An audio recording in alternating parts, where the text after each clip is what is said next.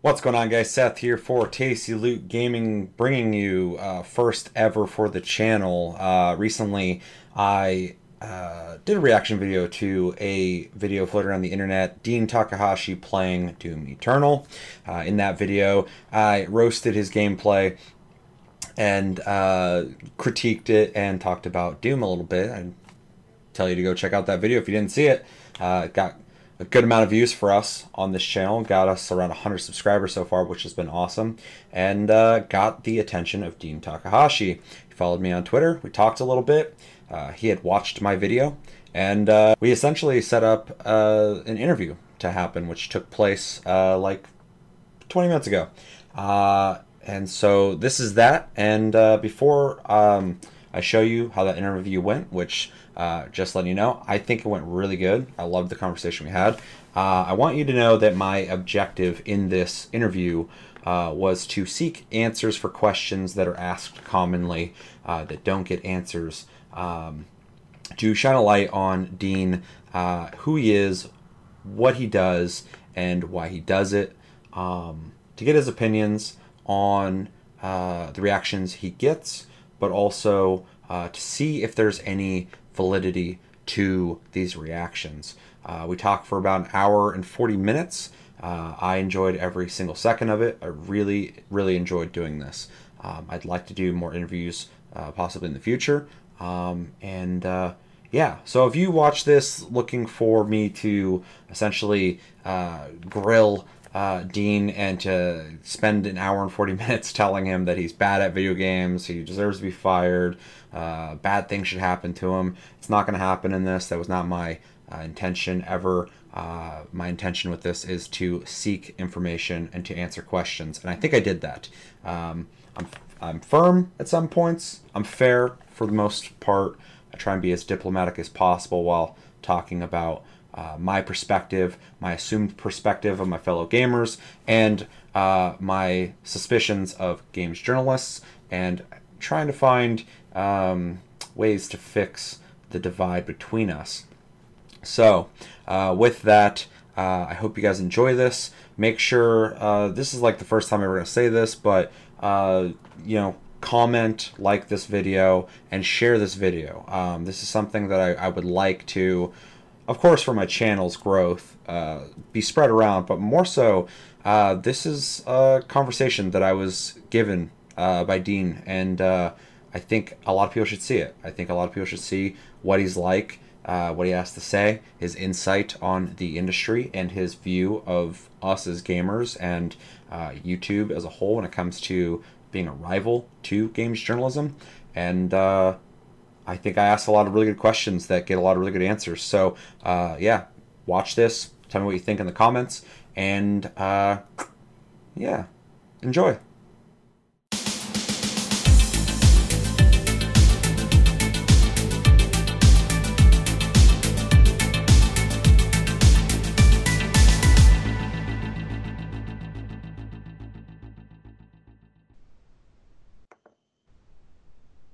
I'm recording through Skype because I was gonna go through OBS, but it didn't like Skype. Uh okay. So. okay. Um, I think I take off my glasses. I see purple on it. oh, yeah. Yeah. Uh, right. Whoa, this is this is crazy. This is surreal. Okay. I reacted to your video like two days ago. Now I'm talking to you. Yeah. Um. Yeah. So. Uh, well, thanks for name, doing a call. Yeah. yeah. Thanks it. for thanks for being here. This is this is crazy for me. So. Uh, mm-hmm my name's Seth. I uh, I run Tasty Loot Gaming. Mm-hmm. It's a very small YouTube channel. Um, you found my video, I'm assuming, and did mm-hmm. you watch it? Yeah, yeah, I did. What? And, and yours was uh, actually kinder than some of the other ones that were out there. I was I was going to uh, ask about that. Uh, what you thought um, of it? Um, and uh, yeah, I think you know, um, I I you know, I love games. I'm, I'm sure you love games. Oh yeah. Uh, we share this in common. I think um, as a journalist, people people put me in a different class. Like somehow i am totally different from them, right? Mm-hmm. Uh, and certainly, I'm the first to say I'm not a pro gamer, right? um, but uh, there's a lot of angry gamers out there who get really angered at some of the you know the videos that I I put up because the gaming is is so bad, right? It's mm-hmm. and and th- this is sort of something I'm trying to understand. It's like you know, un- unpack it a little. Um, so I, I think a conversation about this is good uh, from from Definitely. my point of view. And um, uh, you know, I, I, think your your gut reaction was uh, uh, this is bad. Um, and you weren't as angry as some people, but I mean, can you explain maybe th- there's a there's a touch of anger here uh, that maybe okay. I'm gonna I'm gonna set the record straight real quick. Okay, so yeah. Yeah. prior to this conversation we're having right now, in the last day that I've done like some research on you, okay. uh, I know you from the Cuphead video, yeah. which I found funny. That's about as far as it goes. And then uh, the day of me reacting to your gameplay of Doom, uh. I was in bed. I woke up. I checked Twitter. I wasn't even planning on making a video that day, and uh, people are talking about your video, and I'm like, oh shit! Like I loved the Cuphead video. I thought it was funny. Uh, I'm gonna check this out. So I do that video, and uh, I wasn't expecting to uh, get the views that it's gotten so far. For me, it's a lot of views. Uh, I've mm-hmm. gained subscribers from it, which is um, cool. And uh, and yeah, but it, it was very unplanned. I just kind of did it. Mm-hmm. Um, I'm gonna try and correct you in saying that I definitely there's no anger in that video. I'm kind of uh, my sense of humor is very dry. So a lot of times people think I'm like completely serious about stuff when I'm talking. And uh, for the most part, I went into that video just kind of expecting to see some bad gameplay. I saw that. Uh, not trying to insult you, but there's some stuff there, obviously, that that seemed kind of. Um, yeah, I can I can take it. Yeah, okay. basic. well, I, I, you have to have a thick skin. Yeah. You have to, because I've been going through a lot of your videos, and I think people are very cruel to you uh, mm. in a lot of ways, and it's messed up. Um, but I do think there is I think it comes from somewhere. I think a lot of the anger comes from somewhere. We can get into that, but um, uh-huh. But yeah, uh, I watched it and I started out just kind of like critiquing it. I thought I was kind of uh, on point in some ways of even talking about Doom, the way it uh-huh. looked, my excitement for it, stuff that id's doing with the game. Um, and then the further I went into that video, uh, I got frustrated because at one point you finally get over the chain. That's kind of the meme now. Uh-huh. Uh, then the video just cuts out uh-huh. And that was probably the biggest thing I was angry about when I watched it. Yeah. And I'm saying angry just because we're using that word. I, I, wouldn't say it was anger, but uh-huh. just because it almost felt like it was almost pre-planned uh-huh. to just cut like cut it off there, almost as if like there was a yeah. joke to be had. Well, I'll, I'll, clear some of the air on just the context for it. Maybe that okay. that helps. That. Sure. So it's a it's a preview event. They said you know ahead of time you, you can play Doom Eternal for three hours you know you start at the beginning and uh, go as much as you want, uh, but you can only record um, no more than a half hour of it, and then uh, you can post no more than 15 minutes, right? And so then um, this actually is about two and a half hours into the game, and you know they, they said you know go ahead and turn on your um, your recording, and it, mm-hmm. it so happened then that I was having a terrible time where I was. yeah.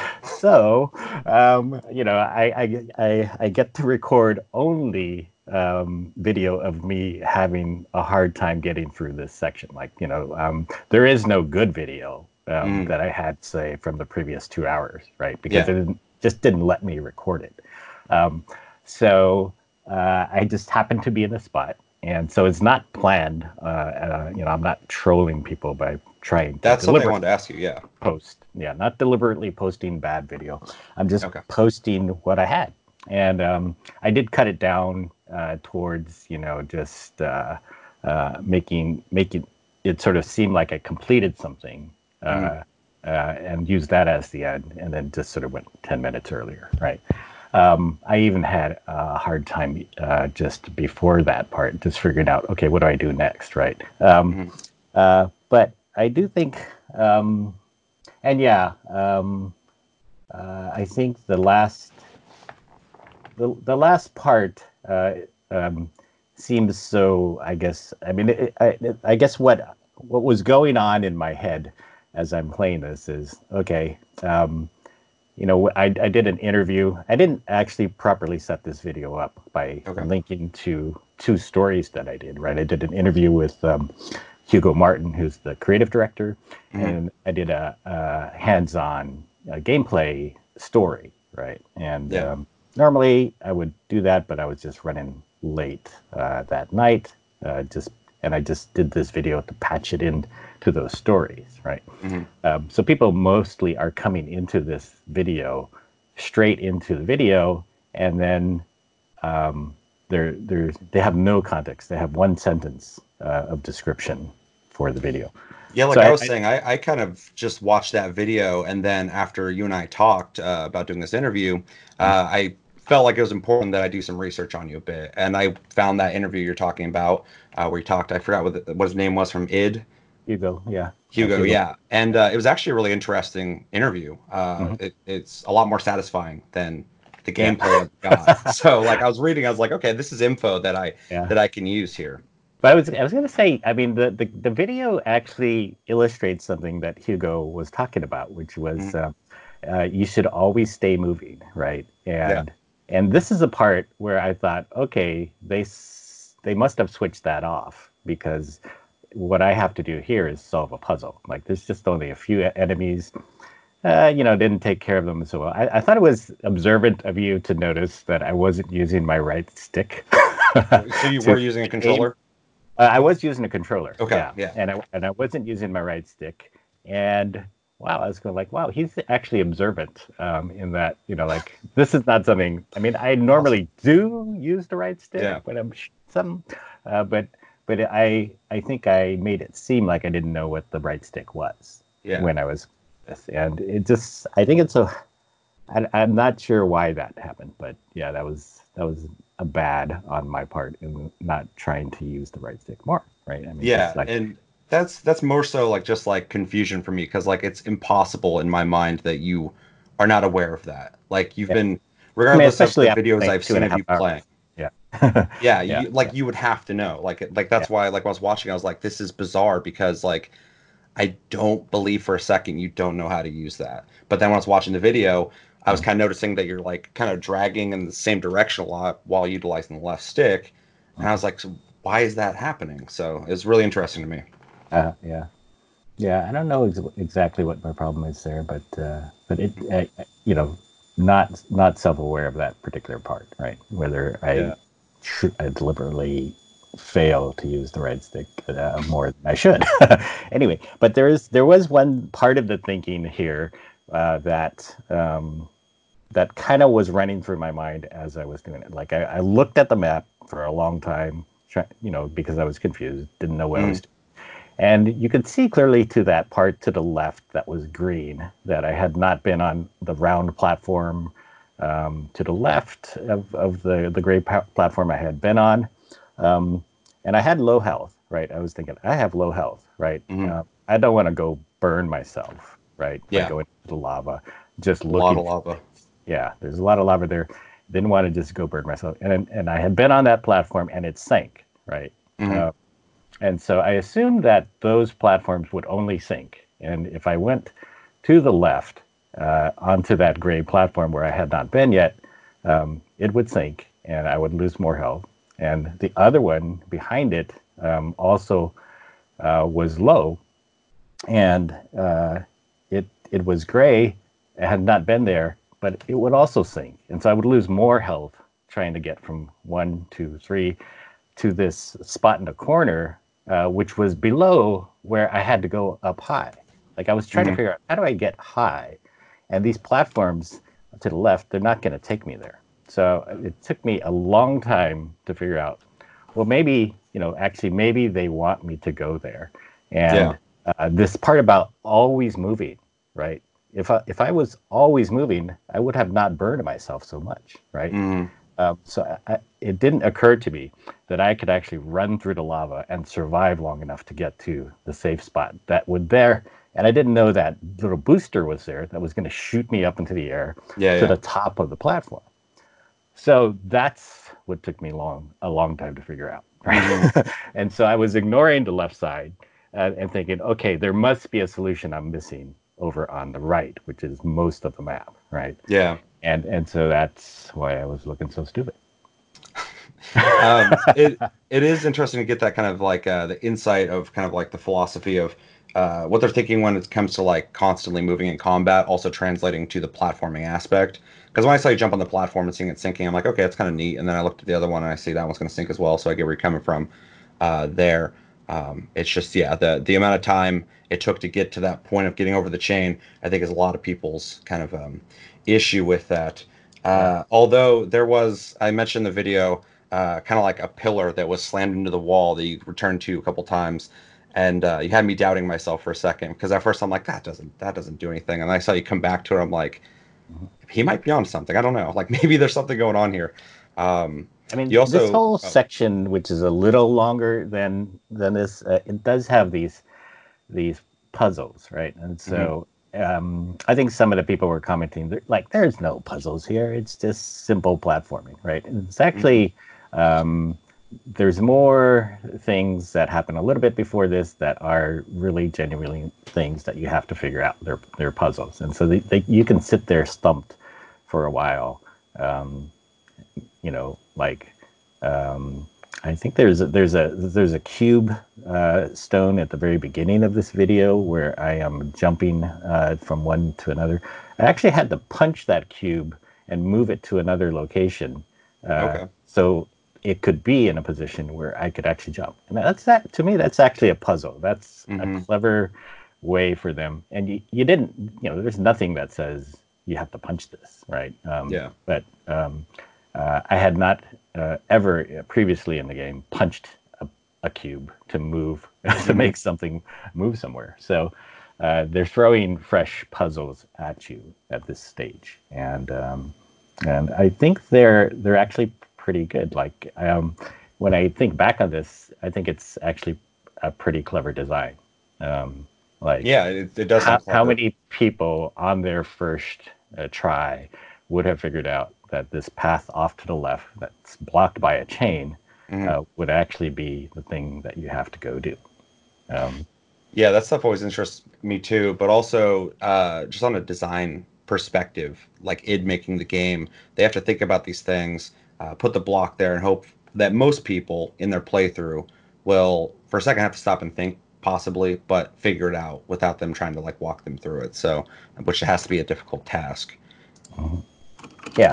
So I I think um, you know it it comes back to um, who has the controller in their hands. Like you know, mm-hmm. in this case, I have the controller. I'm trying to figure things out. I, am actually um, you know uh, just experimenting. And mm-hmm. um, wh- one of the things I think you said was, you know, paint the map, right? Um, mm-hmm. Go off and figure out every little thing uh, in the the part of the map where you are. And and yeah, I usually do that, right? Um, mm-hmm. And it, it is only a thing only a gamer would do uh, because you know that you can find things or you can find you know Easter eggs or uh, if if you behave that way.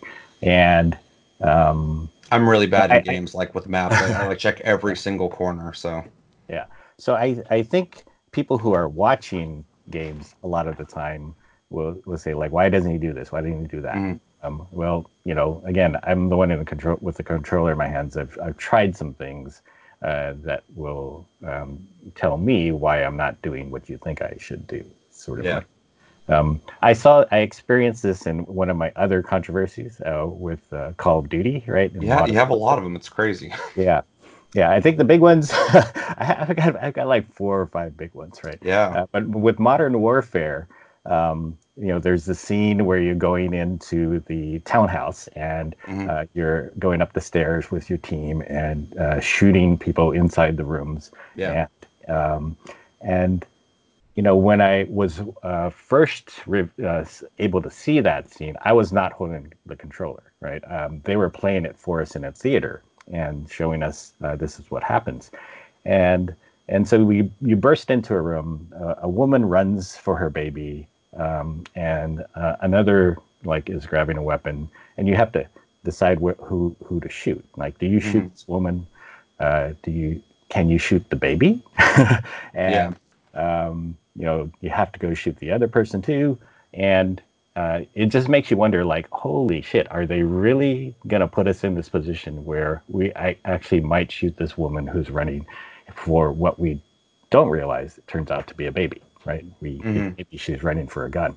Um, but uh, when I actually played that scene, right, um, they did not allow you to shoot uh, the woman as she runs to the baby. And she said, "Don't let you shoot um, the baby uh, as well." Mm-hmm. Afterward, you can actually shoot that woman. Um, yeah. And so and so there's certain things they allow you to do or don't allow you to do, sort of on this microsecond kind of le- level.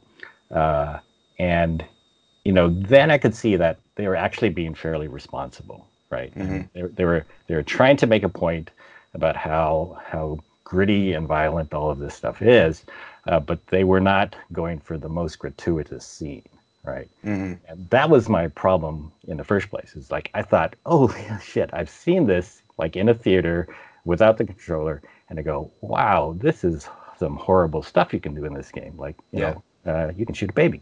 Um, but uh, so with not enough information, I kind of concluded uh, wrongly in in my perspective that you know they should cut this shit out. yeah, yeah. when I actually played the game, it was an excellent game. Uh, you you I, did I like loved, it. I loved it. It was like one oh, of my wow. top top three games of the year. Uh, I'm actually level 60 in multiplayer now. Um, oh, nice. In, in Call of Duty Modern Warfare, right? I think so I'm 131 I, right now but I'm kind of burnt out. Good. So that's good. yeah, that's good. But uh, but I say that just because you know, like everybody, uh, when they see this gameplay, they they're gonna say this guy doesn't play games, right? Mm-hmm. Yeah. Um, I do. I just want to clear that record. Is yes, I do play games. Um, I have a lot of them that are my favorites. I actually uh, wanted to ask you about that, yeah. but uh, this, yeah, yeah. yeah. I'm not. Uh, but definitely not an esports player. I'm actually terrible. Um, yeah. But I enjoy them so much, mm-hmm. right? I mean, that's that's the qualification for me to be a game journalist, or yeah. the qualification for me to be a gamer is that I have fun doing what I'm doing. People mm-hmm. make fun of, me, but sometimes I don't care. yeah, because I'm you kind of can't care about it. Yeah, yeah. If you're gonna be doing what you do, so yeah, um, yeah. I mean, that's that's a really kind of um, interesting thing. Like, so first off, you said like you uh, you play games, people are watching you, they're not holding the controller, so they don't really know you know what you're going through when you're playing the game, when you're figuring it out. Uh, I went to E3 like last year, and a lot of times you just walk up to the booth, you play the game, you don't know what you're doing, and you just kind of figure out as you go. So I get that aspect. Um, but uh, and, and then that, that is I, a position that game journalists will often find themselves in is that you get invited to a preview event mm-hmm. for something you've never played before, right? And yeah, and it, it doesn't last very long, maybe a couple hours, and so um, you know you you are allowed to record it, but what you're gonna record is your first crack at something, which is not mm-hmm. looking good.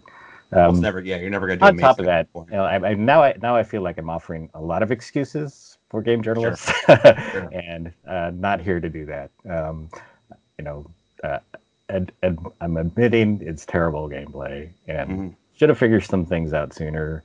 Um, and uh, as much as I am a fan uh, of games, there's a lot of people out there who are far better gamers and far more qualified, right? So yeah, I think the the biggest point of contention when it comes to that, though, although I do see people all the time go, "You're a games journalist. You're not an expert. You should be," and I'm like should they actually be experts at gaming? Like I don't I don't I don't buy that. But I do think there's a base minimum of just um, understanding and you know you probably do but in the gameplay when we watch it it translates as like this guy has never played a game ever before in his life even though he says he does. We don't know. Um, and for me like a lot of people are like like uh, this guy should know what he's doing blah blah blah. Then other people will defend people like you and go like um, you know he doesn't have to be like awesome at the game which i agree with as well. But it's like if i go into like uh, i don't know like a restaurant ask for pizza and then they give me like you know a piece of cardboard with like some ketchup on it it's not exactly what i was looking for or like if you were reporting on sports but you didn't understand the rules to football i think that's people's biggest thing that they're upset about is they they have this idea that you don't get the game but you're going to be telling us about it and maybe somebody else possibly could be more qualified for that. Yeah, yeah, and Yeah, no, no argument there. I, I think this is one reason why, um, like, game journalism has really stayed flat or not expanded or not grown, and uh, mm-hmm. you've seen so much growth on YouTube, right, and yeah. on Twitch, and uh, people can trust that more because it's actual uh, gameplay, either live or recorded, and you um, you see the person. Uh, so I understand why um, why it's becoming so popular. Is that mm-hmm. is that it's um, you know it's kind of like uh, going around the established media, like disintermediating uh, the game journalists, uh, and um, and it's something that I think is good for players, right? And uh, people who want to see something authentic uh, and real, and and and yet, you know, I can also come back and say like a lot of those YouTube videos are going to be somehow rehearsed, right? Um, mm-hmm. uh, uh, people don't become really famous for posting the first time they've played something. Uh, yeah they post uh, things that look really awesome, like uh, speed runs. right? Smart people with big, uh, big yeah. followings do. I, I don't do yeah. that. That's why my channel's so yeah. small. Yeah, but I mean, I think I think uh, you know, in some ways, uh, they're they're not posting their most embarrassing stuff, mm-hmm. and they're mm-hmm. not they're not just sort of posting things as they happen, uh, which is largely what I'm doing. Uh, you know, yeah. I'm uh, if if I have a good game though in Call of Duty, I, I'll post that rather than post uh, my worst, most mm. terrible game, right? Uh, but um, you know, in this case of Doom Eternal, I had no choice. This was the only video I had, right? So, uh, would it show something in the game? I thought it would show that yeah, you have to actually figure out how to do a puzzle, um, mm-hmm. Uh, and so it, when I was deciding, uh, uh, should I post this or not post this? Because it's not good gameplay. It's not my finest moment. So that was uh, something I was actually going to ask you about. Is what yeah. what was your objective in first off playing it, obviously recording it, but then also mm-hmm. Uploading, and what did you expect the reaction to be? Because, yeah. Yeah, I didn't think. Uh, I mean, a lot of videos that I do post, uh, you know, people don't tend to care about them either, right? Uh, mm-hmm. What kind of videos are those typically? Um, well, let's see. Uh, showing something different that people haven't seen in uh, a preview that I've I've gotten hold of. Like, say, um, when I was reviewing Modern Warfare, um, mm. I was uh, posting a lot of uh, either the single player action or um, you know my first time playing the the, the duels or whatever. Uh, so. So those ones, you know, people will see. Oh yeah, I haven't seen this yet, and I'll, I'll play it and so there's like a time element to them uh, and yeah i don't i mean i, I think um, i think when you review a game it, it should include some kind of video of some kind just mm-hmm. because mm-hmm. uh, you're trying to explain in words to people you know what is really best seen in a video right and and so um, so whenever i'm posting a review which is not often I, I think this is the other mistake that people um, assume about me is that that I must review because I'm a game journalist. I must mm-hmm. review mm-hmm. 20, 30 games a year, right? Yeah. Um, I actually review about a half dozen myself. Uh, I was we have a team, to find that yeah, out. Yeah, we have a team of four people uh, at GamesBeat. They do more of the reviews. I do less of them. Um, uh, and my specialty is is the business of games, right? I write about the business of games, and I think um, uh, where I will brag is that I think I'm better at that than anybody else in the world.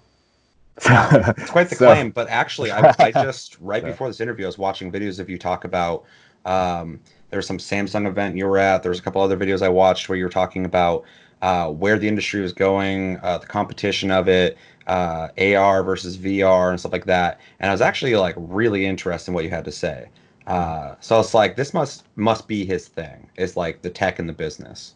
Yeah, I think the intersection of tech, business, and games is what I really like, and mm-hmm. I think um, uh, you you can't be um, good at this still without playing games. And so I, I yeah. play everything from mobile games to VR to AR to um, watching esports to uh, playing uh, PC and console games as well. So um, but that doesn't leave a lot of time for yeah, oh, each, yeah. thing, each thing, right? Um, and so I, um, and then I, I do try to play what I like, and when I when I like something, I will I will play it as much as I can. So Mhm. uh, there's not pressure on me to to finish something within one week and move on to the next game. Uh, Yeah. If I really like something, like I, I enjoyed Death Stranding actually, and I put um, I finished it. I, I, I looked at I looked at the end of it and had put 64 hours into it. Um, I think But I, only finished it. 62 hours. So yeah, about the same yeah, time. and I, I only I only finished it a couple weeks ago, so it took me that long to actually. and you liked it? That, that enough time. Uh, I don't know what I think about. Uh oh. I loved it. It was it I- was my game of the year last year. I was very enthralled to find out what is this ending going to be, right? Mhm. And um, I enjoyed the deliveries, uh, just going back and forth, and I Oh, yeah. thought it was cool when you you they ratcheted up the pressure for each delivery. Like, oh, this time you're delivering a human, right? Oh, yeah. And um, if you screw it up, you know, somebody's going to die, right? Mhm. So Or a Uh, bomb on your back or yeah, yeah. So I think, um, you know, uh, but it was as bizarre a game as I've ever seen, and that's why I'm not sure what I think about, you know, how this turned out. And I can understand why a lot of people just dropped it as well. Know? Yeah, I, I get the criticisms of it. I don't agree with them, but I understand where they're coming from, which I think is really important when somebody has a negative opinion about something, uh, is to understand where they're coming from because it's still valid. So, Mhm. um, yeah. Um, But yes, good. So uh, let's see.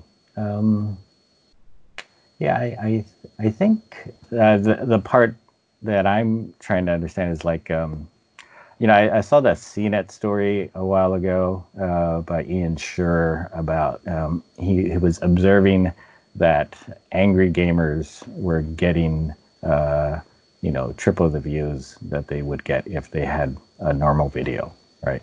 Mhm. and so that was promoting a culture of a lot of videos uh, where somebody's ridiculing something, right? yeah, And I'm not sure how we can, you know, reduce that. and, Yeah. um, you you know you were you were among the kindest I think uh, of the folks out there. I hope some so. some some folks were really um, really rough. Uh, so and that happens I each agree. time. Like you know, Yeah. like say with Cuphead, I actually got two death threats. Uh, with um, Modern Warfare, I also got a couple of death threats. yeah, Um, but they're they're sort of because of the way people in, uh, sort of started and interpreted what I was doing. It's like Mhm. uh, with with the meme, I guess that you know game journalists can't play. Here's more proof of that. Yeah. Um, and that just sort of electrifies the audience towards you know uh, someone like me, right? And yeah. you know it just i'm, I'm not sure where uh, we can uh, have these types of people come together for a conversation right Yeah, I, uh, I, I, I made some notes for this interview, and one of them I wanted to ask you about was bridging the divide between games journalism and, um, for lack of a better term, the gamers, I guess. Mhm. And uh, I do, while looking into your videos and your controversies, you're way too controversial. Like I don't, I don't get it because you seem like a really nice dude. So it's like, it's funny that people are like, oh, like I, every single one of your videos, there's Mhm. just comments of just like pure vitriol. And Mhm. some of it, I I get some of it, like, oh, he's not good, and you know, from what we've seen, it seems like that. But then people are like, he should be fired. Uh, someone should punch him in the face. All this kind of stuff, and I'm like, not only is this just ridiculous and disgusting, but also it's it's not productive. There's nothing Mhm. there's nothing being exchanged here. There's no conversation being had. You just are upset that someone didn't meet your standard, and now you want the worst for them. And it's kind of it's it's disgusting. It's not kind of it's just disgusting. Um, so I've also been thinking about how we can bridge this because there absolutely is a divide when it comes to these two things. Um, when you're talking about angry gamers on YouTube um, getting the views, which is again one reason why I don't get a lot of views on my channel is I don't like to embrace the drama. I don't like to embrace the the negativity. Um, Mhm. I ribbed your video. I, I roasted it a bit, but I'm not sitting there saying like, "Oh, you're a piece of shit. You suck." Blah blah blah. And because it's just not something I'm I'm really into doing. But I do think that the people feel frustrated, and so when they watch someone else vent that frustration that they share with them, they feel validated, and it um, it's it's just it just helps alleviate that. Maybe they're not they don't got the mm-hmm. platform, maybe they don't got the words to express themselves, but somebody else does, and it uh, it, it, probably just feels good to to have someone kind of just agree with you on something. I think mm-hmm. that's about as far as it goes. But with everything, just like in games journalism, it seems like they've kind of you guys possibly um, have kind of like put up a wall as well of going like gamers hate us, we mm-hmm. kind of hate them, so just listen to us, but we're not open for a conversation. And mm-hmm. it almost seems like there's a war happening now where people are mm-hmm. just looking for the validation of their team and what their team thinks and just kind of supporting and backing that. And I think mm-hmm. it really sucks because mm-hmm. um, I, am sick of the negativity. I go on mm-hmm. Twitter, it's just people bitching at each other yeah. over the most mundane things. It's it's the stupidest thing. Oh, he's not good at something. Let's fucking get him fired, River. I'm like, why? What is that? What does that fix?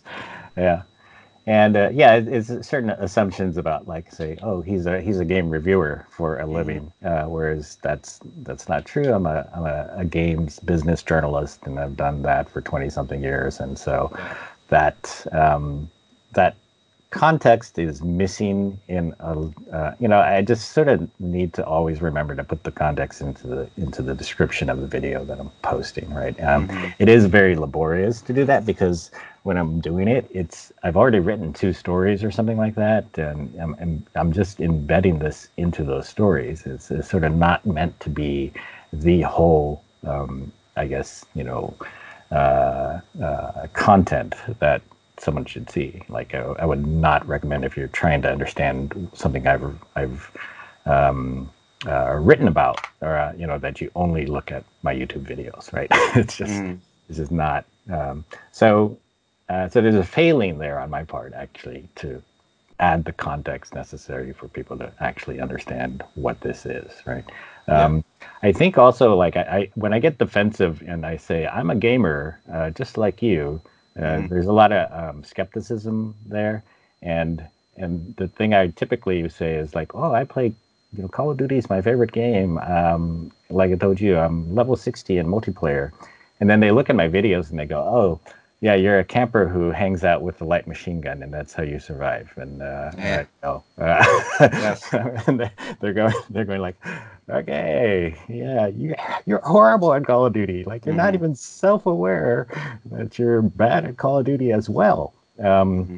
And I, you know, I think I have this self-awareness, and I do like to make fun of myself as well. Um, yeah. Uh, I think I've heard from so many people though that like I would never post the videos that you do, or I would never post a video of my own gameplay, mm. uh, because they they know that it's going to attract people who are just going to say how terrible it is or criticize it, and I think that's a shame, right? And it's like, uh, like I said, people, uh, I'm in it for the fun. If you had fun, uh, there should be no reason you should not be proud enough to post your video of something where you enjoyed yourself, right? Mm-hmm.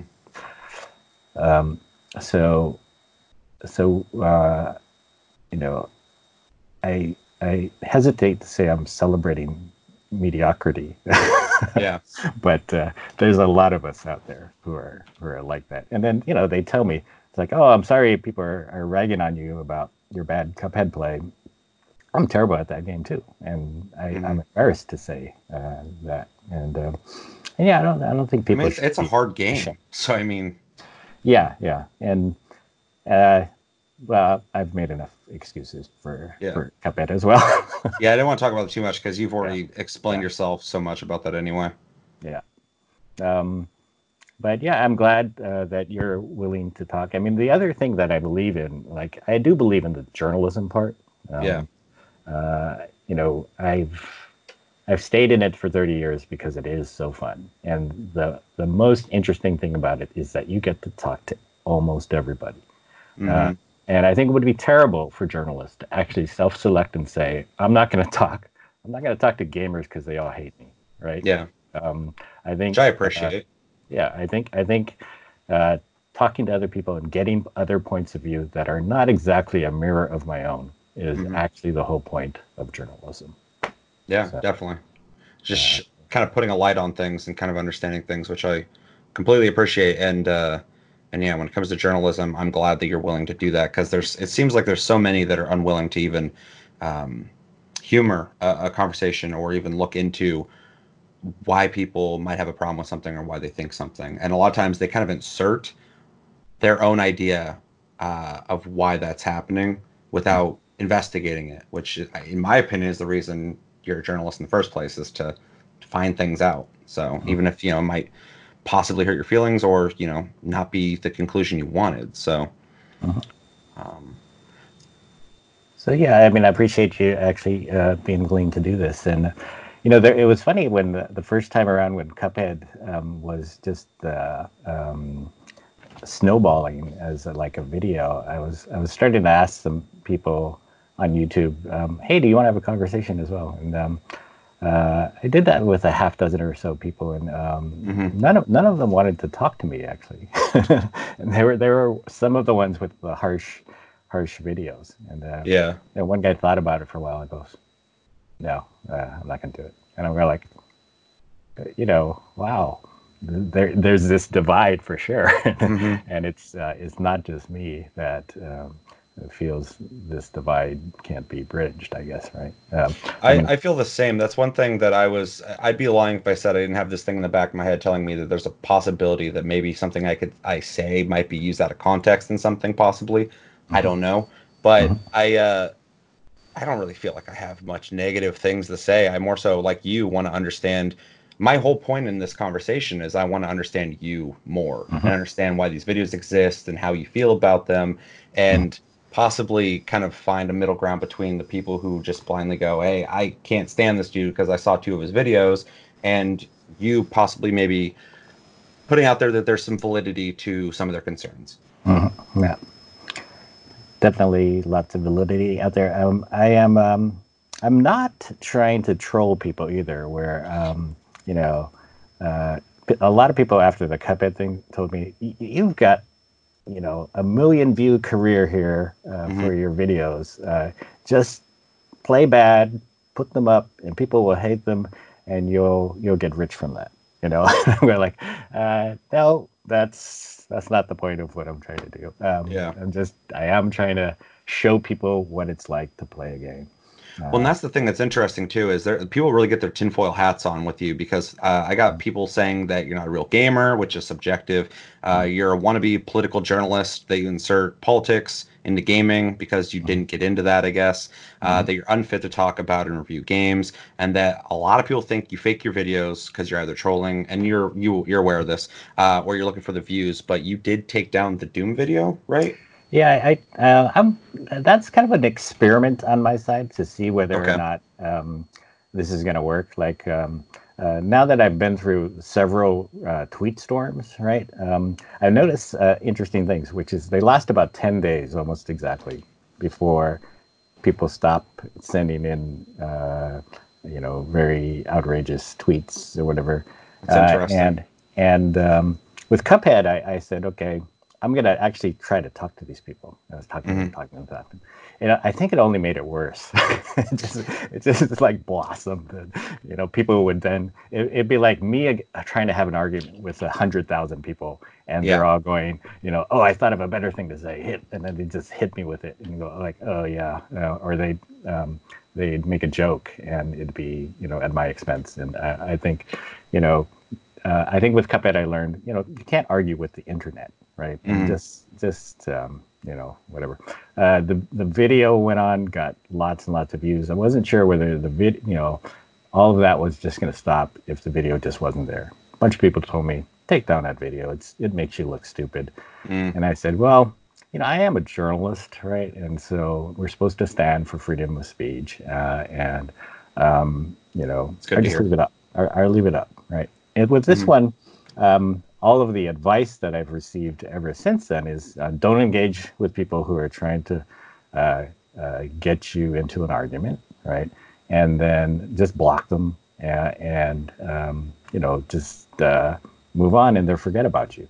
So I'm, I was trying that with the Doom video, but someone very kindly went into the Internet Archive and dug it out. and so it's it's you know I haven't put it up uh, again Um, but what I was sort of secretly waiting for is this for for some of the anger to die down, uh, mm-hmm. so that it wouldn't get death threats. And I just put it back up later uh, with a longer note explaining, you know, here's what I was trying to do. Yeah, uh, gotcha. So I, you know, I'm not trying to totally censor people. Uh, mm-hmm. They can have their say. Uh, but um, I am trying to reduce the severity of the storm, right? Yeah. So, um, it's, it's not good for me or my family, right? oh yeah, for sure. And and like I said, I do not agree at all with anybody who's threatening you or even insulting you or like uh, even joking about like hurting you. Uh, that's that's insane to me. But uh, you know, a lot of the people talking about just the gameplay alone, that is what it what it is. That video is out there people are mm-hmm. going to say what they're going to say. Hopefully, they're not too mean about it. Um, but uh, it is interesting when you talk about taking the video down and then putting it back up and uh, the whole censorship thing because uh, with the Doom video that I did, my reaction to your video, um, within eight minutes of me uploading it, I had people popping in going, "They took this video down. Don't delete your video. They're trying to get rid of it and all this stuff." And like, I was just like, I don't really see like I wasn't like, oh, I'm gonna keep it up for for you know for the gamers. I was just like more so like I don't have a reason to take it down, so it'll be here unless someone mm-hmm. like hits me up going like, hey, you legally have to get rid of that, and I'd be like, well, we need to have a conversation. But uh, yeah, but yeah, so there was like this uh, this this almost um, uh, this idea that that someone might come for that video. And, mm-hmm. I, and I was just like I said, I just woke up that day. I was like, I don't know what the hell's going on. Like, why are people so like into this. It's just you know a video of someone who's not doing that great in a game. Yeah, I don't know. I don't know. Uh, hard to hard to grasp and understand, but uh, uh, but people have time on their their hands to to think about this stuff. Mm-hmm. So yeah, uh, but yeah, I'm uh, I'm trying to actually avoid situations like this, and uh, mm-hmm. I you know I think and yet you know I I think what has to happen still um, like I was I was at a dinner with a Microsoft executive a couple of weeks ago, and he said, mm-hmm. you know, what Microsoft cares about is that there are 2.8 billion people in the world who have played games uh, and might play more, and that that is our target. The people we reach with the Xbox is less than 100 million, right? Mm-hmm. And so so what are we going to do uh, to attract those people in? Uh, and I think if if the game industry is successful at attracting those people in, um, it doesn't mean that they have to give up on all those Xbox players, right? And, and say, adios, hardcore gamers. We don't care about you anymore. And, mm-hmm. and there, there is this fear, I think, because of Gamergate and things like that, that that's what's happening is that games are getting dumbed down.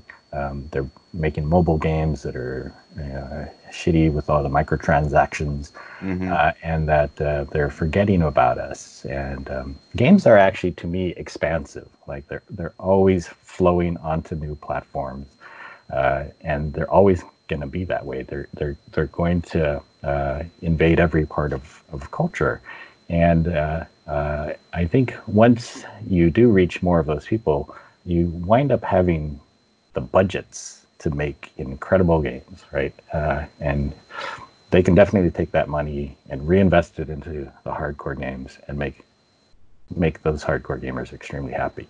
So, yeah.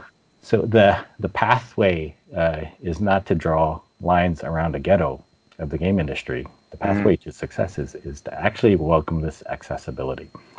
And I I have this fear that um, what we have like sort of on on YouTube is people who've circled these wagons and mm-hmm. saying like we want we want to protect you know uh, games and keep people like Dean Takahashi out of this circle because he doesn't belong here, right? Mm-hmm. Yeah. Again, once again, I'm arguing on behalf of mediocrity and, and yeah, that, you know we should we should be you know we should embrace all gamers, right? Um, I agree. I do. I do feel the entrenchments though that people have, and, and kind of like the it almost feels like clicks in gaming. Uh, specifically, um, I guess a lot of us that aren't games journalists uh, almost feel like the conversation has left the games journalists' um, mouths. It's it's now ours uh, mm-hmm. because of things like Twitter. We get mm-hmm. the info a lot of times when you guys get the info, and so mm-hmm. we are able to just have that conversation. And I feel a lot of people are um, trying to on purpose exclude uh, games journalism from it, almost as if you guys aren't needed. Uh, mm-hmm. Uh, and then of course you guys will get scoops every once in a while, and that's the info that we need. So mm-hmm. it's kind of it's kind of a mixed bag. But I do, I mean, I find myself doing that sometimes. Um, with uh, I kind of did it with um, Death Stranding and mm-hmm. IGN. They they gave it a six point eight, which I I don't care about their score. It's fine. Like mm-hmm. have your opinion. I don't care at all. Um, but they kept running with that story over and over and over again, repeating, it, which I get also new time zone or different time zones. You got to get that out there, let everybody know about it. But they're doing it for like weeks and weeks and weeks. And as the conversation of Death Stranding kept progressing positively in my circles, I guess, um, they stopped talking about the 6.8 and started talking about the game is actually pretty good if you play it just a little longer. Uh-huh. I almost viewed that like they were starting to see that their 6.8 wasn't popular, so they need to change the narrative but uh-huh. then they're also trying to invite people to come over to IGN uh-huh. to read what they have to say about it, which there's nothing wrong with that, but it almost seemed like they're trying to monetize this conversation that had been going on for like four weeks at that point. Yeah. And that's one time where I could feel like I was part of that circle of people who was like, no, no, IGN, just just let us let us talk about this. We don't we don't need you and your ads and all that stuff. I know you got to make money, but um, but for the most part, I don't I don't get entrenched like that a lot of times. I watch it, and I'm like, is this necessary? But that is one time that I definitely was part of that. But uh-huh. So I think there's I think, I think there's some like, validity I, to it. Yeah, I, I, agree that I think alternatives uh, to the mainstream point of view or the mainstream journalists or the you know the game journalists are, are definitely needed and mm-hmm. uh, appreciated. Right, uh, I think people who uh, have uh, good ideas but don't necessarily have the access um, should be heard and. Uh, that you know that applies to say indie game developers as well as to um, uh, gamers and uh, uh it's wonderful actually that people have things like YouTube uh, to actually express themselves and mm-hmm. um, you know participate in this whole sort of marketplace of ideas and if they have the great ideas they become popular yeah. and and they can become far bigger than than folks like the game journalists right? And I'm fine with that world. I'm actually um, glad that there are alternative viewpoints that exist, um, and uh, you know, I I think uh, I don't mind competing for whatever sort of slice of this that uh, that is left for me, the game journalist, right? Yeah, um, I, I, think I can bring something to that table, uh, and uh, still, um, you know, maybe it's not with uh, gameplay videos, mm-hmm. but there's other things that I can contribute, right? Yeah. Yeah. Although, just a suggestion with you, I would say for a redemption arc, either practice in a game and get really good at it, and then just start destroying people. That'd be really funny to watch because you just be like, oh, "You guys used to make fun of me, now I'm destroying you." Uh, or um, maybe do commentary over your videos to give perspective because I think a lot of people when they watch something, like whenever I do gameplay videos, and obviously your games GamesBeat, way more successful than what I got going on. But in my in my experience, uh, people enjoy hearing um, what I have to say about a game when I play it. And so mm-hmm. a lot of times I like to do a commentary as I play it, or maybe give an intro to the video and kind of tell them this is what happened in this video. Hopefully mm-hmm. enjoy blah blah blah. And I just I think that context really matters. Mm-hmm. Um, but going back real quick, when you're talking about kind of sharing the landscape of gaming with uh, YouTube uh, and games journalism, um, I think one thing that that's a huge problem and a frustration for gamers uh, is that it seems like games journalism shares perspectives across the board. A lot of times you'll Google something new that just came out, and on Google, it'll just have every single main publication, and they'll have almost the exact same title to their to their articles. And I think not only are people just assuming they're all in on it together, possibly or just copying each other's articles, mm-hmm. but it's also just bland and boring to mm-hmm. to see the same opinions. Like yeah. I think people want different opinions and not like it's black and white like you're going to go to youtube and get the opposite opinion but you do get more nuance mm-hmm. there than you get with games journalism it seems of course there's going to be uh, outliers there's going to be variables but um, it is for me a frustration but i know everyone i talk to uh, agrees with that typically mm-hmm. so yeah yeah, I think you, you, got some good advice for me here. I, I think the speaking over or sort of uh, voicing voiceover on some of my videos might be a better idea. It, it's it's sort of like you know the the time I've put into videos is maybe one percent of my job, and uh, mm-hmm. maybe I need to actually change that if I'm going to keep doing them. Um, I yeah. mean, I I do enjoy getting the feedback from them when it's not so uh, harsh, but vitriolic, yeah, uh, yeah. Um, but I I think that makes a lot of sense, uh, and um, uh, you know I I I often we'll post like the ending video of a game or something, and like a spoiler alert, uh, here's how this game ends. Um, mm-hmm. And it, to me, it's just an expression that actually I do play games and I will finish them, right? And so I I did finish Doom 2016. Mm-hmm. Uh, and it was a very hairy experience, right? Yeah. I, I think I remember I had to knock it down to the lo- easiest level mm-hmm. just to get through the final boss, right? And um, uh, that's embarrassing, but still, I'd say, hey, I finished it.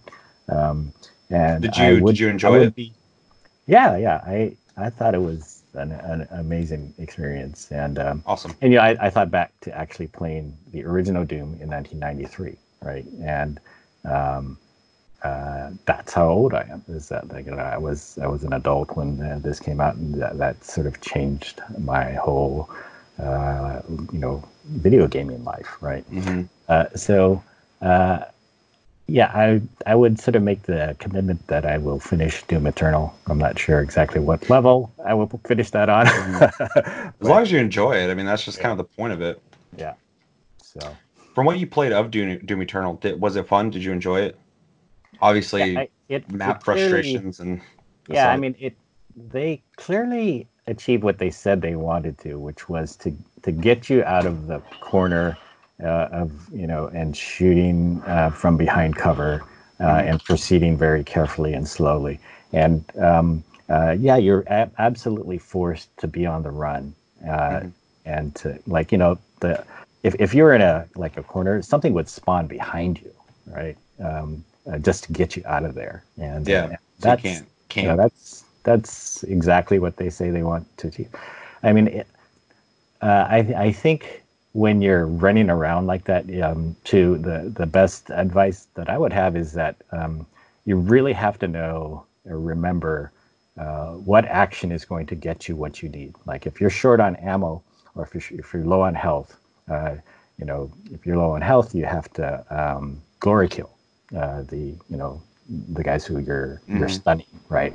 Uh, and ammo, you have to do something else, right? So, um, so once you sort of memorize those things, then I think uh, you can be very effective on the run and more effective on the run than you are hiding out somewhere and camping, right? Mm. So, yeah. But it's a, it's an excellent game.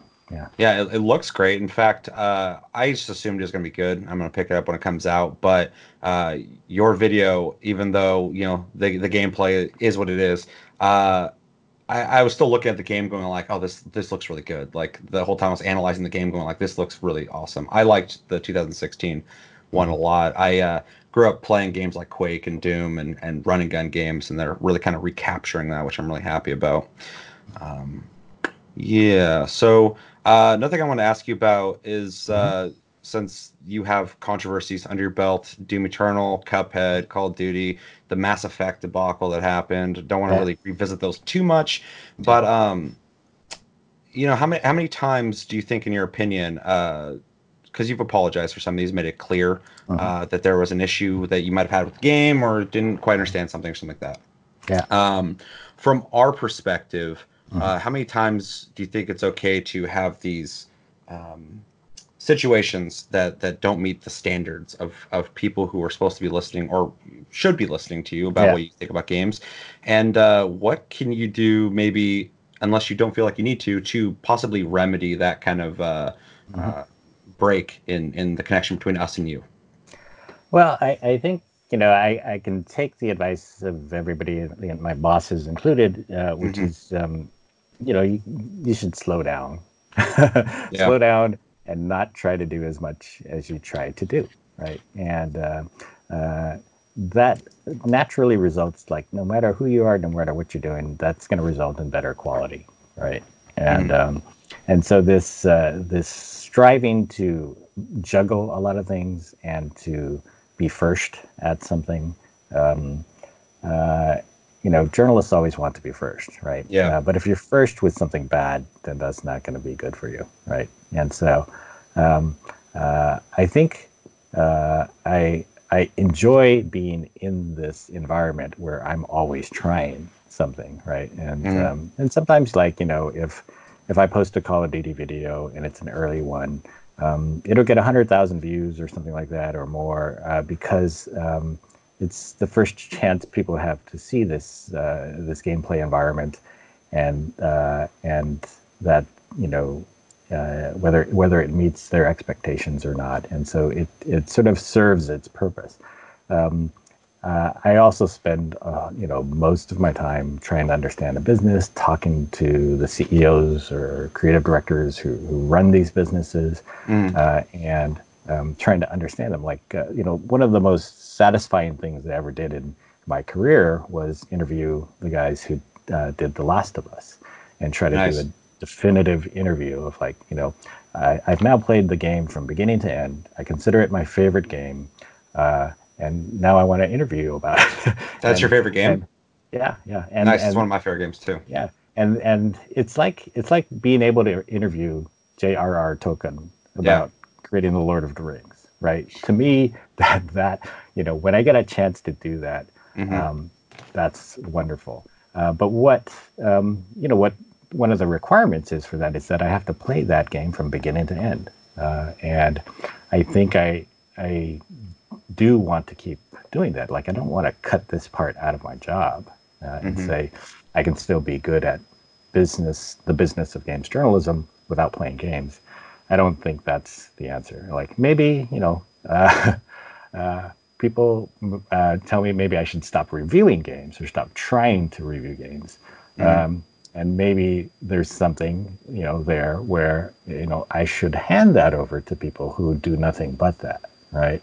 yeah. Uh, and may or you know people maybe who won't anger other people as much but yeah but yeah i mean I, am here to admit that i um, i try to do too many things and wind up making mistakes that mm-hmm. get people pissed off right so uh yeah i take, which again suggestions which again i think is uh, i really kind of hate the amount of anger you get over something that I think is pretty not that big. A, The review thing I get, but like the gameplay stuff, when people get pissed at you, like I get where they're coming from, but I think some of them get way too extreme. But I do think it is a, um, I, I do think it's a symptom of a bigger problem in people's distrust with gaming journalism. I think they're just venting and taking out on individual, invid, individual, individual. So like every time someone messes up, all their anger of the whole picture goes to that person and again i don't i don't condone it but at the same time i understand where it's coming from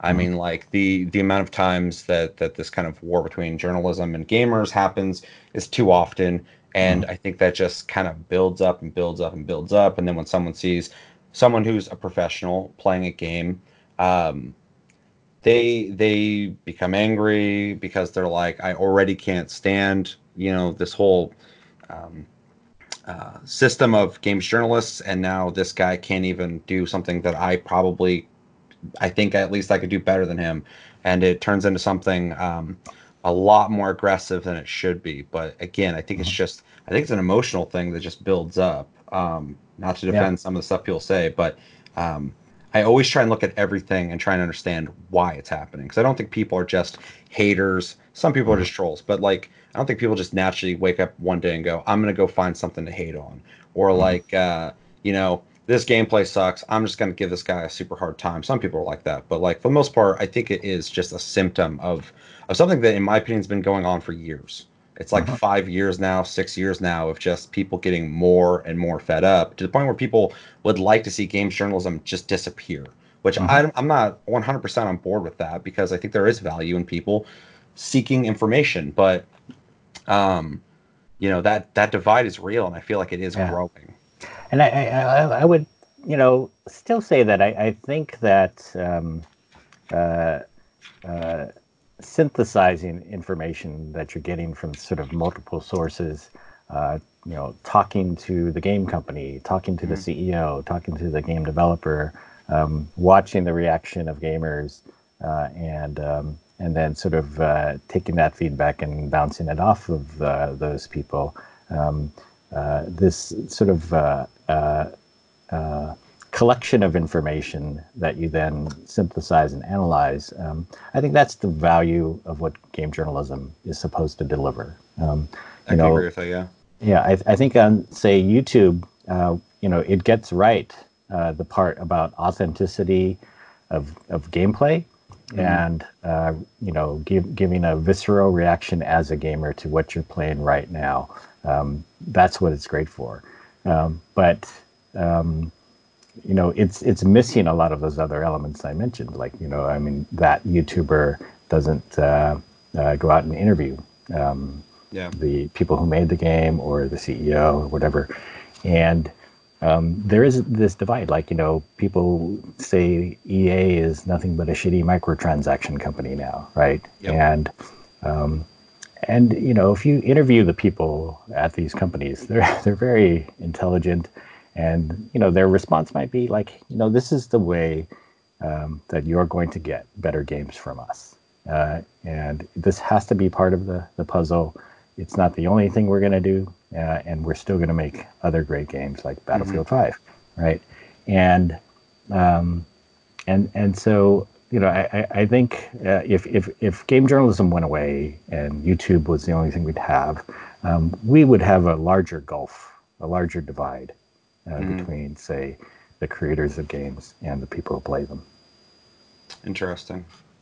The EA thing's interesting too. That's something I always try and think about in a more nuanced perspective because uh, I talk gaming with a lot of people all the time, and when you bring up EA, it is something that people instantly kind of like games journalism mm-hmm. will instantly go fuck them. They do awful mm-hmm. stuff. They got really bad um, um, practices and all that kind of stuff. And I agree with a lot of that, but at the same time, I don't think anyone goes into developing a game for years uh, trying to make a bad game or make a game that's going to make people unhappy. I don't buy that at all. So I think it, it, it normally just comes down to leadership, uh, whoever's directing the project, and uh, maybe their intentions of the team making a good game, but also maybe sneaking in some ways to monetize more money. In my opinion, I think games probably should have went up in price a while ago, and I think they're making up for that in microtransactions. Mm-hmm. Um, and it makes sense to me completely, but um, it just comes down to how you do it, uh, how transparent you are. I think people really appreciate transparency. They just want to know what you're doing and why you're doing it. Yeah. And uh, and yeah, so it's kind of similar in that sense of like you know I'm not the biggest EA fan, but I do play their games. I think Respawn's a fantastic developer. I think everything they make is awesome. Um, I have played Battlefield and been a big fan of it. Uh, I don't really play sports games, and mm-hmm. uh, but you know I still play the games, but I, but I have my I have my complaints about them like anybody else. But I do think some people just don't look into the layers of what the problem is, but more so that EA is just the problem. Mm-hmm.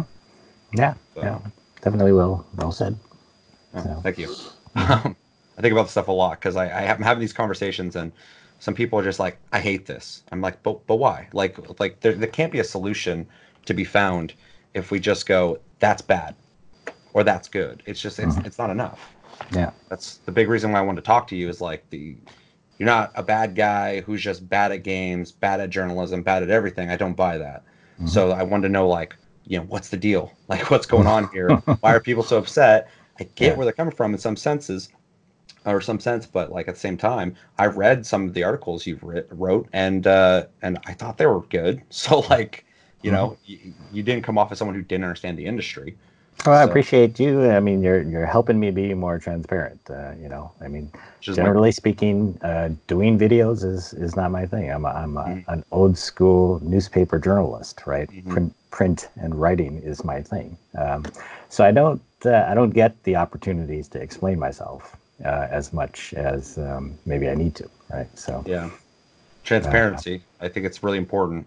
Mm-hmm. Um, as much as you know, it can be uncomfortable to maybe come out and say like, I you know messed up here, but I'm working on this or whatever. Um, mm-hmm. I think that's one of the biggest things uh, gamers are just looking for is just just uh, not necessarily even just a conversation, but just answers. I like I said in in the comments of your videos, there's a lot of just vitriol. There's some stuff I get, but then there's people just asking these questions into the ether that are never going to get answered to them unless they research it. I don't think they're gonna. They got yeah. things to do. And mm-hmm. uh, I read those questions and I'm like, maybe I can get some answers on some of that stuff because I think that I think there's a frustration in going like, why? Why is this a thing? Why? And then you don't don't mm-hmm. get the answer. So you make up your own answer. Yeah. No, so maybe one experiment would be is if I repost this video, maybe I repost it with that kind of explanatory, transparent voiceover, um, mm-hmm. uh, or you know, just uh, fill out that description as much as I can about about what this is. Uh, yeah. So, you know, so this is helping me.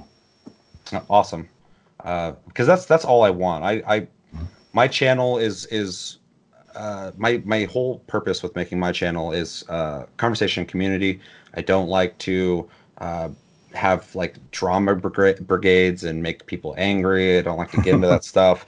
And I like to just talk about the nuance of things and and just kind of welcome all uh-huh. perspectives and stuff like that. So it's it's really important to me that you know we're all playing video games, regardless of if you don't like games journalists or if you're a games journalist and you think gamers are just way too aggressive and they got these conspiracy theories, blah blah blah we're all playing games at the end of the day. We all enjoy playing them, and I would just like the whole atmosphere to be less uh, combative. I don't like the tribes. I don't like uh, people, you know, coming after each other. That's like even when I was roasting your video, my intention with that, even though I was half asleep when I did it, was not to go Dean Takahashi sucks. It was more so like, oh, he made another video. It's kind of funny to watch. I'm gonna I'm gonna kind of say my piece and then be mm-hmm. done with it because I'm not trying to drive home that you as an individual have anything wrong with you inherently because I, I don't believe that. Mm-hmm. Um, so everything I do uh, when it comes to this discussion is to more so just kind of expand it because there's always more to say. People mm-hmm. have like people are so just ready to, to say what they need to say and be done with it, and it, that goes nowhere. It's not productive. Mm-hmm. Yeah, definitely.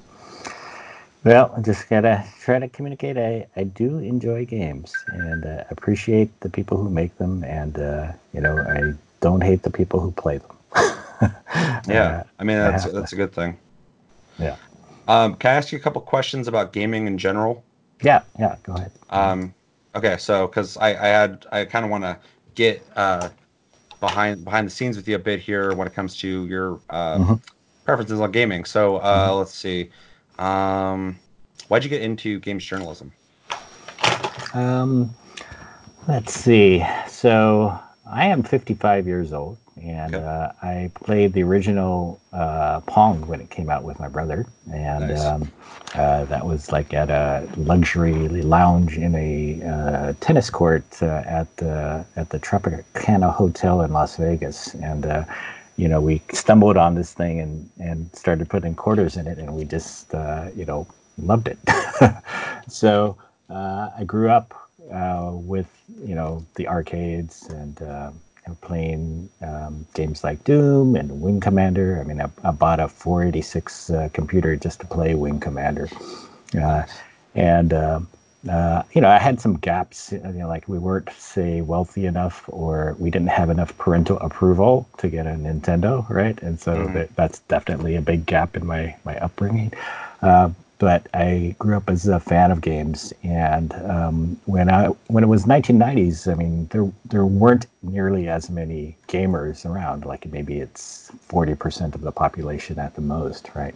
Yeah. Um, and so when I I got uh, jobs in journalism, uh, I shifted into covering business and technology, and uh, at the uh, the Los Angeles Times in Orange County, I was covering some of the companies that were there and started covering uh, uh, Brian Fargo's Interplay and uh, a company that would later call itself Blizzard, right? Oh, okay. and so I did the very first interview with Blizzard, which uh, was was fun at that time.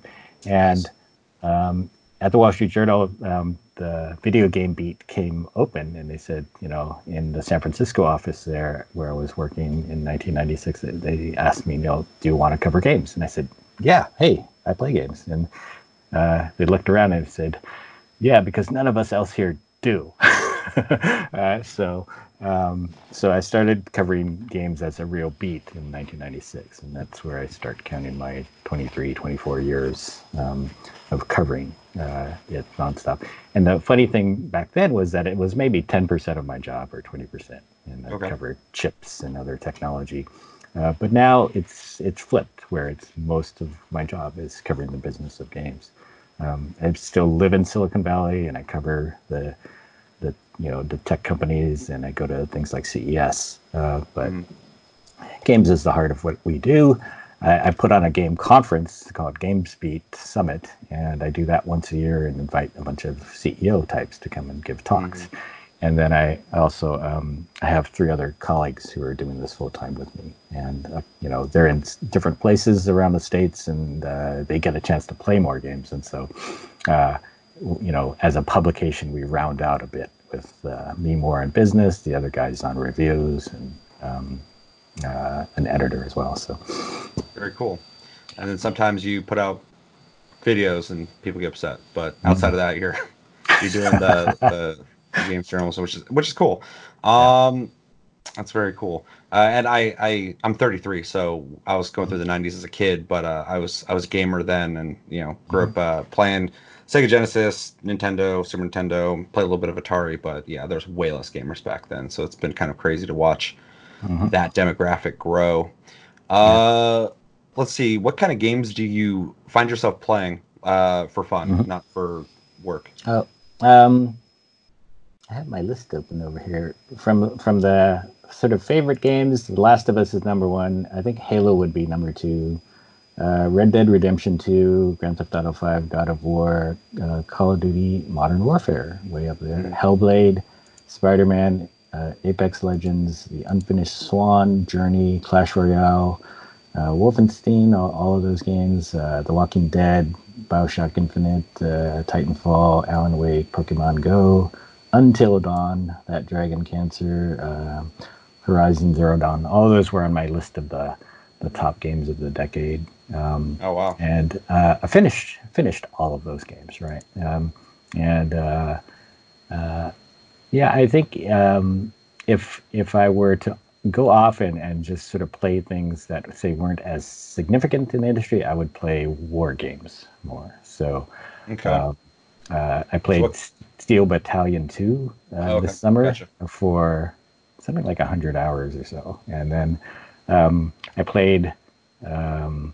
Total War Attila uh, some years ago for something like 300 hours. Um, I can uh, knock it into Total War, but that's cool. Yeah, yeah.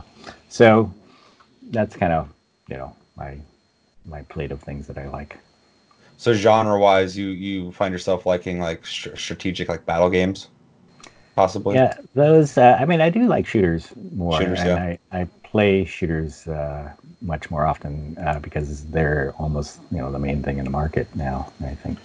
Um, yeah, they're very I, popular. You know, a lot of the old style war games, like say Panzer General, um, mm. you know, they're they're not making them in a say mainstream way, which is with large large budgets, right? Yeah. anymore, uh, they're still around, but but a lot of them are indie uh, I think the Steel Battalion uh, series is is one of these strong ones that's uh, still still kicking very well.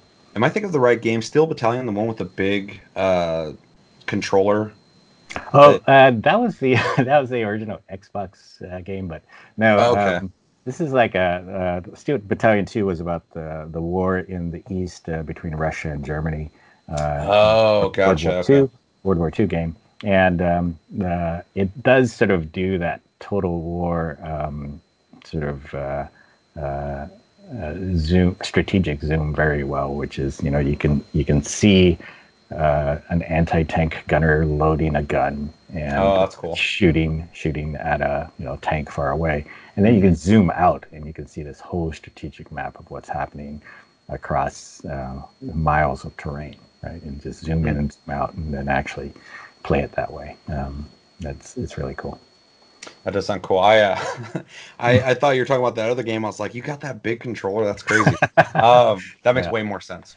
Uh, what's your preferred uh, platform? What do you normally find yourself playing on? PC, PS4, Xbox, Switch? Uh, I think it's it's shifted to the PS4. Um, yeah. yeah. I don't like the PS4. I mean, PlayStation controller, but um, uh, like to the point where I will play all shooters now with a game controller, uh, and mm-hmm. so uh, I did play Call of Duty on the PC, um, but I played it with a game controller uh, because I've, I've kind of lost the ability. I mean, if people who made fun of me for my my gameplay, um, they would make even more fun of me with my mouse and keyboard gameplay now. Oh wow! How do you fare with the controller on PC? Uh, not, not, you know, not not great, not as well. Um, I think um, uh, the sort of moving and shooting ability uh, for me is much easier with a controller for some reason. I mean, that, the, the, sort of being able to fluidly aim and move mm-hmm. at the same time uh, is is something that you know. I think I think that stuck with me since uh, Halo, really. Uh, yeah. It's like you know that was the first shooter to get the sticks right. One hundred percent. I bring that up all the time. Like Halo is the one that kind of set the standard of what FPS would be on consoles, mm-hmm. um, specifically in the way they feel on a controller. So I agree with you. And I a lot of times I'll, I'll, get into debates with people about like mouse and keyboard versus controller, and of course mouse is so much better when it comes to fine-tuned mm-hmm. aiming. But uh. I do prefer an analog stick for movement because it, there's just those minute differences of being able to walk to run and all that kind of stuff that I really prefer mm-hmm. especially yeah. in like a attack shooter, which is something I enjoy playing a lot. I feel like we needed a hybrid controller of some kind of, you know, um, uh, your game controller, and then when you want to snipe somebody, mm-hmm. just pull. I've, I've seen some weird ones, but uh, I don't. I, I would like like a main company to make one, so I know it's not complete trash. So, but I'd, I'd be down to try something like that because yeah, I, I would like to marry the two worlds. Uh, what was your game of the year for 2019, and what games are you most hyped for in 2020? Uh, 2019 was uh, Star Wars Jedi Fallen Order. And, nice. Uh, yeah, I uh, I think I put um, Call of Duty Modern Warfare number two and Apex Legends at number three. And uh, it was funny that uh, say Vince Zampella has a role in all of this, the respawn guy. Um, and yeah, I, I thought Fallen Order. I mean, it, you know, in, in some ways it was like um, very interesting that these are EA games, right? I mean, people will say, "Oh, they're not EA games; they're respawn games." But you know, it's it's still for the first time in a long time I've had EA games at the top of my list. Uh, yeah. For the best games of the year, and and yeah, Fallen Order. I think um, you know it had the right sort of mixtures of things like the Dark Souls sensibility of of having kind of some unforgiving sword fights, right, or mm-hmm. lightsaber fights, and then um, this ex- this exploration, great story, uh, uh, some very good cinematics to it, uh, and uh, and you know like a, a, more interesting Star Wars story than the movies I've seen. I think, right? Yeah, so, definitely. No, I agree with you there, hundred percent. Yeah. Um, so yeah, I, I'm I'm very bullish on where games are now. I mean, uh, you know, I thought it was very interesting that there were um, 3,000 names uh, credited on Red Dead Redemption 2. And it, you know, went on for 105 missions, more than 100 hours. Mm-hmm. Uh, and yet it, it gets beat out by God of War, um, you know, two years ago uh, for Game of the Year on almost everything, um, you know, made by Sony over five years with 300 people, right? Yep. Um, and and then you get stuff like Untitled Goose Game, uh, made by one one person. So you know, like uh, games are thriving right now, and, uh, mm. and that's it's too many of them, which is a good thing. It's a good problem yeah. to have. Yeah, I mean that's the part I definitely have not adjusted to, which is like you know I'm trying to come up with my top ten games of the year or uh, top ten games of the decade or so, uh, but I'm not getting a chance to play uh, even a small percentage of everything that comes out right? So yeah. Um, so yeah, it's it's it's turning out to be very subjective and selective as to, to how you figure out what's the best game of the year now. Definitely. Uh, so you said Last of Us is your favorite game, which is awesome to hear because it's one of my favorite games of all time. But uh, I'm assuming you're excited for Last of Us Part Two. But is there other games in 2020 that you're excited for? Uh, yeah, uh, definitely Last of Us Part Two. I, I think you know, I, I got my hands on it at the, the preview event. Oh, really? Had yeah. Oh, I'm and, jealous. and they they've done they made it so much more interactive. Uh, so mm.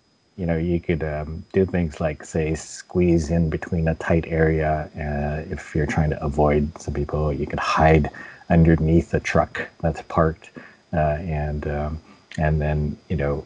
Uh, there wasn't as much say input lag as mm-hmm. uh, the first game had on a lot of you know like you know zombies or you know guys are charging at you and you think you did something but you know uh, you did it too late or whatever um, mm-hmm. um, so I, I, think they're working pretty hard on making that much better uh, I think Cyberpunk uh, 2077 has you know uh, all of the production value of something like Grand Theft Auto 5 or Red Dead Redemption 2, and it's yeah. it's great great to see Rockstar get some serious serious competition. on I agree.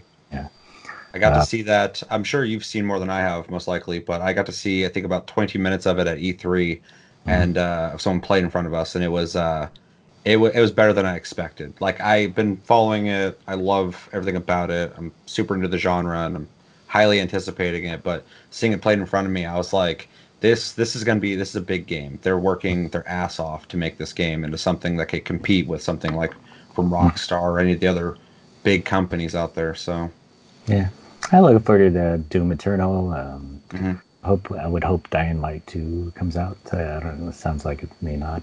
Uh, and uh, yeah, yeah I, I mean, a lot one. of a lot of the big the big games, uh, but but yeah, I I still hold out hopes for things that are on sort of the, uh, I guess, the edge of, of mainstream gaming now. Let's mm. say VR. Um, I think uh, I'm hoping Half Life Alyx and and Medal, Medal of Honor um, are also going to really uh, give VR the much needed boost that it needs. Um, I'm a huge proponent of uh, of VR, and anytime someone's like, "Oh, it's kind of a fad," I'm like, I, I, don't think so. I really don't think so." And I want people to.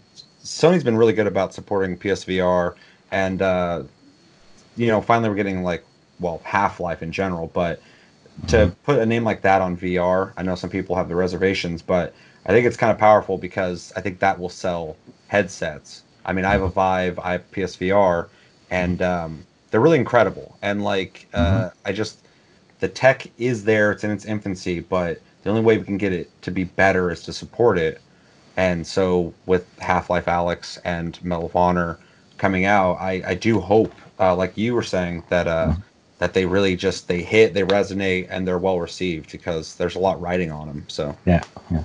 And I, you know, I'm hoping Apple really dives into the augmented reality front as well and does something there. But I, I, a couple of weeks ago, I got to visit a company in Silicon Valley here that's uh, putting electronics onto a contact lens, uh, and is going to put that on your eye and enable you to see augmented reality from your eyeball. so it's happening. It's finally happening yeah. in the future. Yeah. Because I so wear they, contacts already, so I'm ready to go.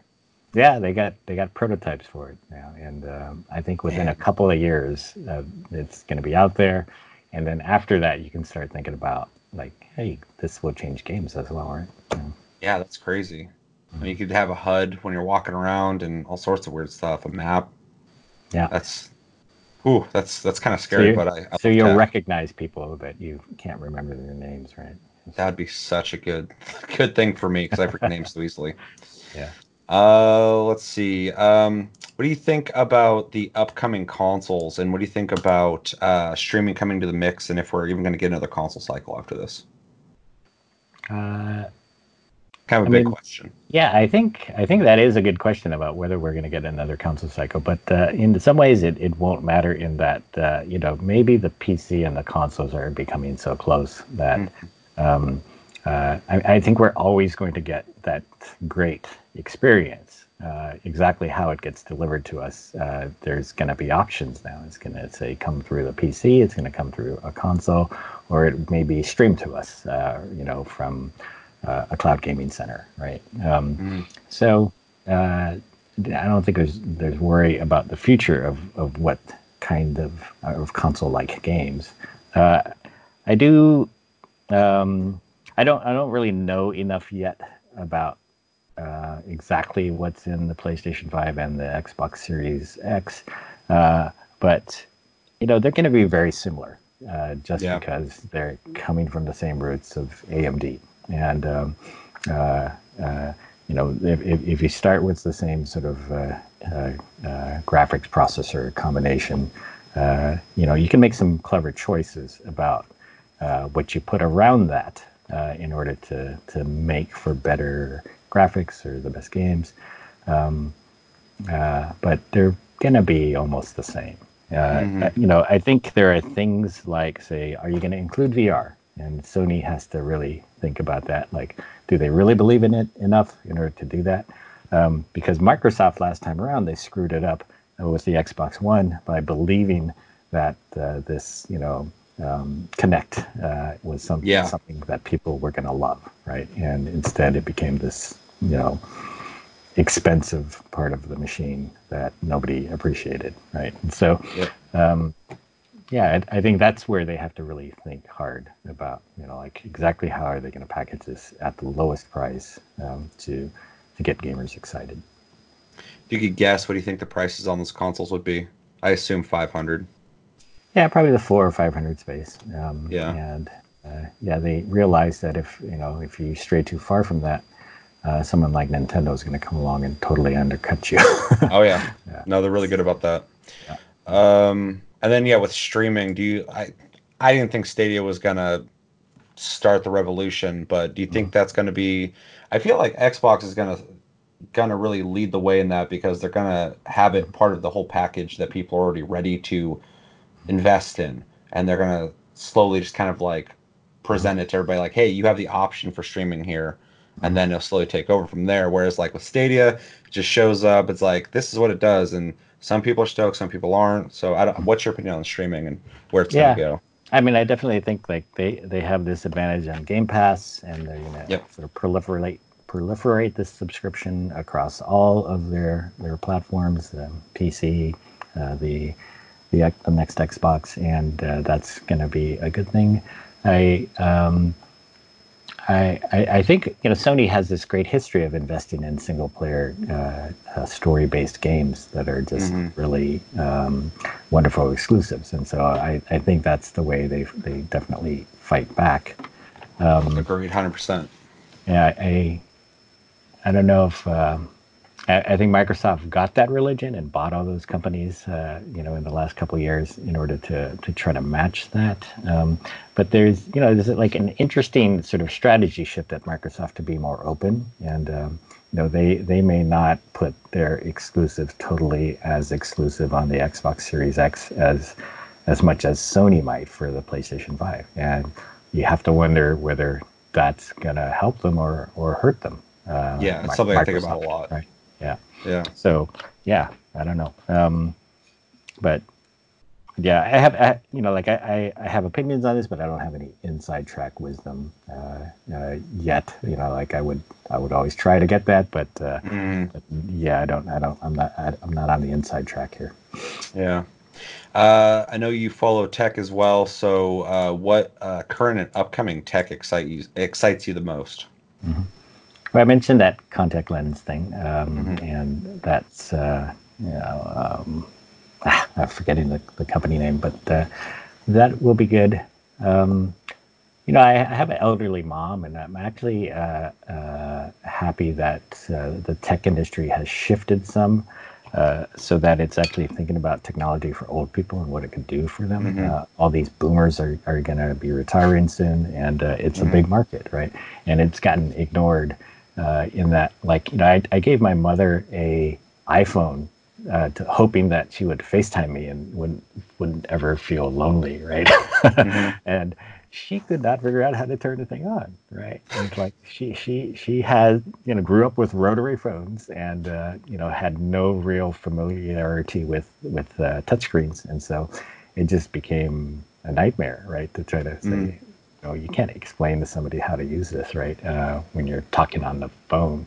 Um, so, so I, I think that um, these companies are now getting it, and they're actually making technology for elderly people, but also for caregivers who have to take care of these elderly people, uh, and uh, like a fall detection watch. Uh, that you push strap onto somebody's wrist, and if it if they fell, uh, they will notify not only you know they were asked the person did you fall and they could tap a button that says yes uh, but also it, it, will just notify you with an alert that you know you should check this out because uh, your elderly person fell right mm-hmm.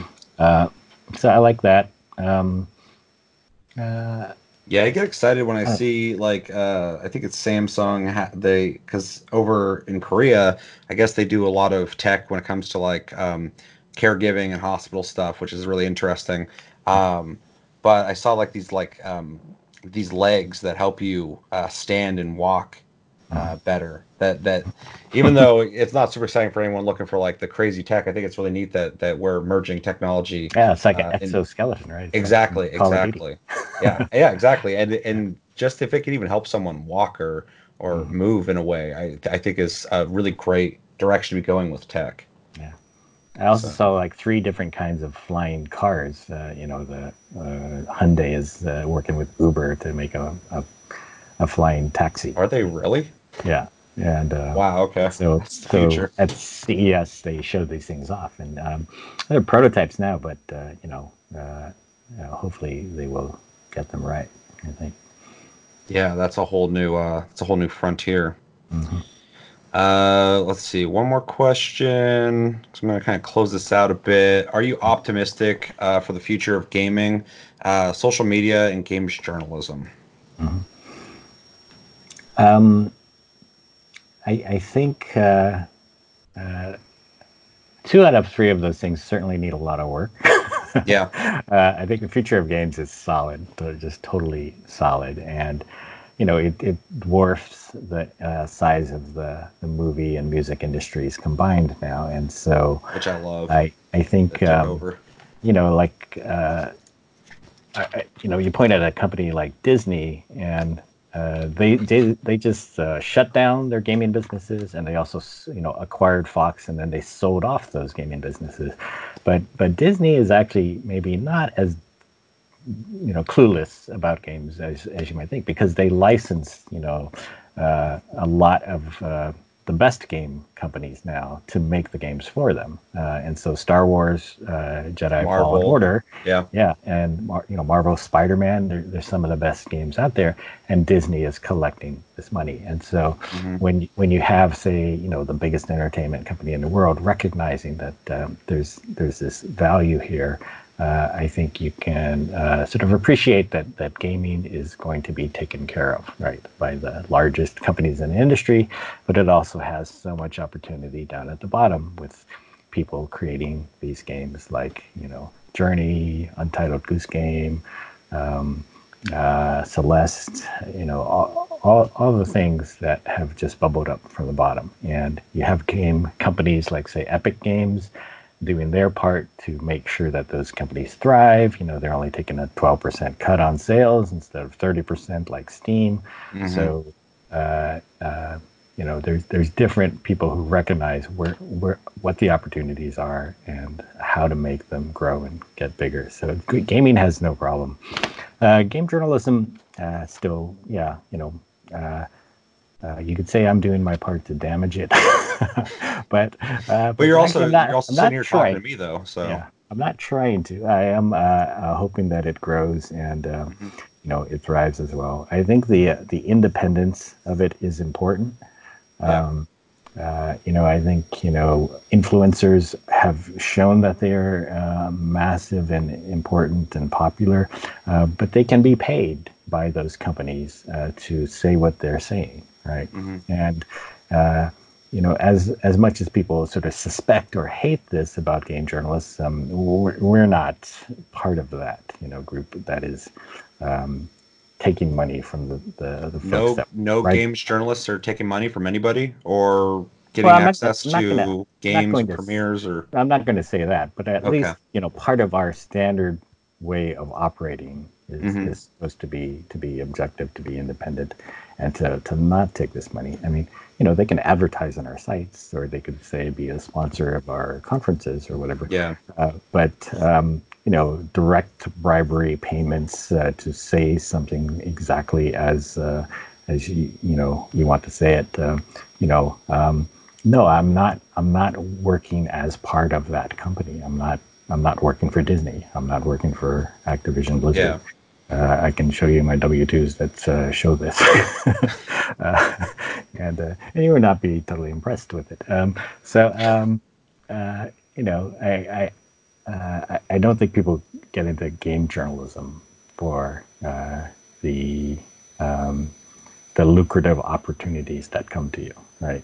Um, yeah, I always do suspect though that some people may be influenced by access, possibly though of mm-hmm. of whatever. And I'm not on the inside, so that's just my speculation. It's something mm-hmm. that I that I hear from a lot of people as well. But you know, I don't mm-hmm. believe everybody would be doing that. It's probably a very small group of people.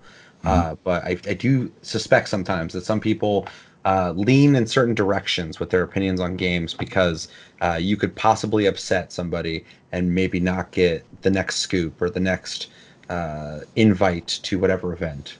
Yeah. You know? Yeah, I, I think um, you know we. It's okay to think about that, which is like, oh, oh I might piss these folks off. Yeah. If uh, I I really say something off the handle or off, you know, whatever crazy, uh, but you remember that you have to extract their point of view, right? Um, mm-hmm. You you go interview the people uh, at that company, and they will give you their best pitch about like this is why it's a great game. This is you know have you thought about all these things that you can do in this game?